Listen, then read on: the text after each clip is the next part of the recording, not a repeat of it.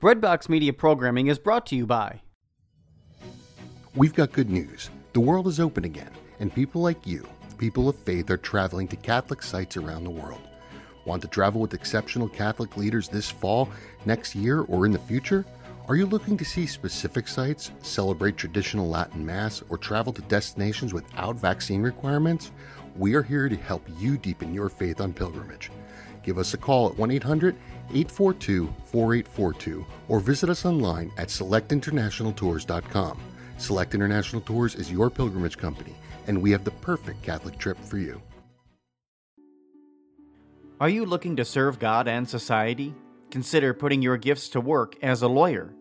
Ave Maria School of Law has been educating faith filled lawyers for over 20 years. Ave Maria School of Law is committed to training lawyers to use law appropriately around the moral issues of our time. Visit avemarialaw.edu to learn more about integrating your faith with a law degree.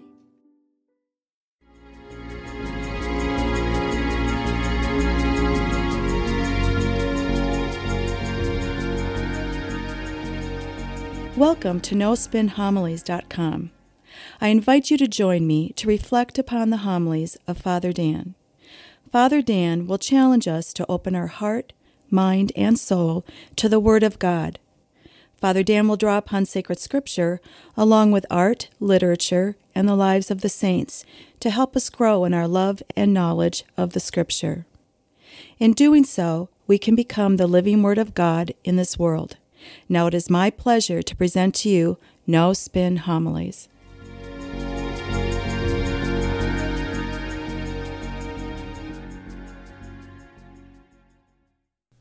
Today, Holy Mother Church around the world celebrates Easter, the resurrection of Jesus Christ, our Lord and Savior. This is an event in which all of Catholicism evolves around. In fact, it's the epicenter that holds all things together in our Catholic faith. It defines who we are and what we do as Catholics. If you look at all the Gospels, all the New Testament epistles, the writings of the early church fathers, they all center around the resurrection of Christ. Paul puts it best. He says, If Christ had not risen from the dead, our faith is in vain. Well, that's so true. If Jesus had not risen from the dead, then we're all just wasting our time. But that's not the case. The culmination of Jesus' mission was his passion death, and resurrection. Now, when the apostles left the upper room, as they did in the first reading, filled with the Holy Spirit to proclaim the faith, did they talk about Jesus' miracles? Sure, but later on. Did they talk about Jesus' teaching? Absolutely, but later on. Did they talk about Jesus' way of life? Sure, but later on.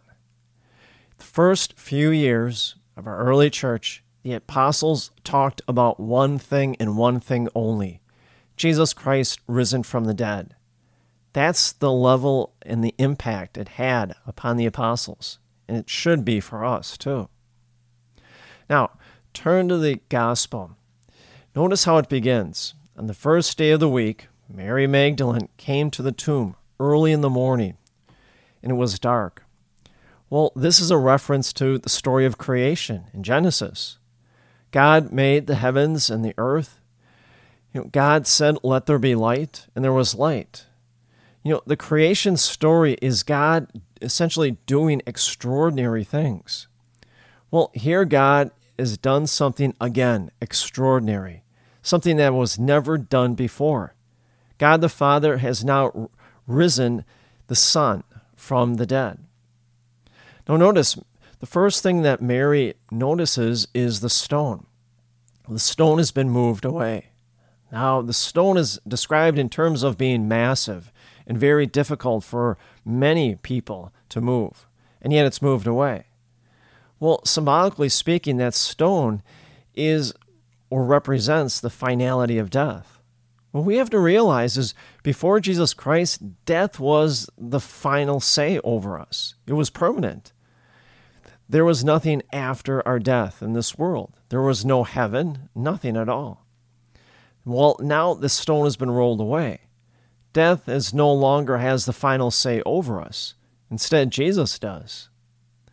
Now, Mary's first fear grave robbers. Someone broke into the tomb. Well, that's not true. In fact, just the opposite. Someone broke out of the tomb. Now, Mary's first instincts to tell the apostles. And it's interesting. It's Peter. Peter is the first one to run to the tomb.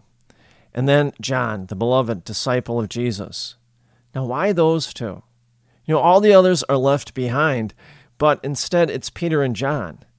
Now, if you ask me, if someone told me my mom and my dad have been risen from their grave, the first thing I'm going to do is drop everything, get in my car, and go to the cemetery and verify if this was true or not. But the other apostles, they just remain behind. But it's Peter and John that immediately sprint to the tomb. Now, why is that? Well, because I think for Peter, he is in dire need of forgiveness. Now, remember, all of the apostles, they walked away from Jesus. When Jesus needed them the most in the garden, they essentially ran away from him. They abandoned him. Worse yet, Peter denied even knowing him three times. And so, Peter is in desperate need of forgiveness. So it begs the question have we ever been betrayed? Maybe by a dear or close friend, or even by a relative. How did you feel? Did you forgive that person, or did you hold a grudge? And maybe even if you did forgive that person, the relationship was never the same again. Well, remember when Jesus rose from the dead? The first people that he appeared to were who? The apostles. He immediately goes to the apostles, now to berate them or to scream at them for abandoning him. Instead, he goes to the apostles immediately with the message of forgiveness, peace, and shalom. Well, that's a powerful message for us all. God's mercy and forgiveness is super abundant for us all. Now, Peter and John, they get to the tomb. They peer in and they see the burial clothes there. Now, if there were grave robbers, they would have essentially taken the whole body and the burial wrappings, everything, and just left. Or, in a rush, they would have taken the body and thrown the burial clothes aside, just cast them onto the floor. And yet it tells us the wrappings were carefully rolled up. So that tells us there weren't grave robbers. Now remember the story of Jesus raising Lazarus from the dead. Lazarus, remember, he came forth from the tomb wearing the clothes of the dead, the burial wrappings. Why? Because Lazarus had to die again. His rising was not a resurrection, but instead a resuscitation. So, Jesus, his rising from the dead is truly a resurrection. Therefore, he has no need of the burial wrappings anymore. Notice that little detail, but powerful. It said, John looked into the tomb and he believed. Now, if you look at all four of the Gospels, essentially what you see is what I refer to the momentum or the movement of faith. When Jesus begins to call the apostles or recruit them, they have little faith at all. It's tenuous at best. But over the three years that Jesus is with the apostles, you see their faith become stronger and stronger. Well, that's a great lesson for us all. Faith doesn't come overnight, it doesn't come quickly, it comes slowly and subtly. Why? Well, because if you boil faith down to its nuts and bolts, it's essentially a relationship between us and God. Now, in order for us to form any type of meaningful relationship, you know, it takes time. Initially, there's that getting acquainted period, which then transcends to friendship, and then trust begins. And then after that, true friendship continues on, and the friendship gets stronger and stronger. Well, the same thing holds true with faith. You know, it takes time, it takes work, it takes commitment on our part to cultivate that relationship that we have with God. And see, that's why we pray every day. We go to Mass every week. We engage a lifestyle of stewardship. See, those are ways in which we cultivate and nurture, you know, that relationship that we have with God, our faith. And in doing so, it grows all the more.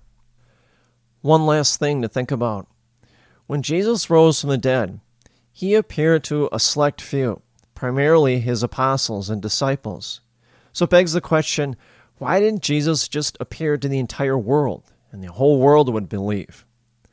Well, what I like to do is turn to Cardinal John Henry Newman.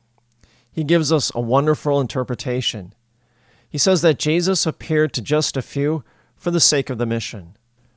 When Jesus rose from the dead, he primarily appeared to his apostles, to that small group of individuals that he shared three years of his life with. He traveled with them, he talked with them, he ate and drank with them.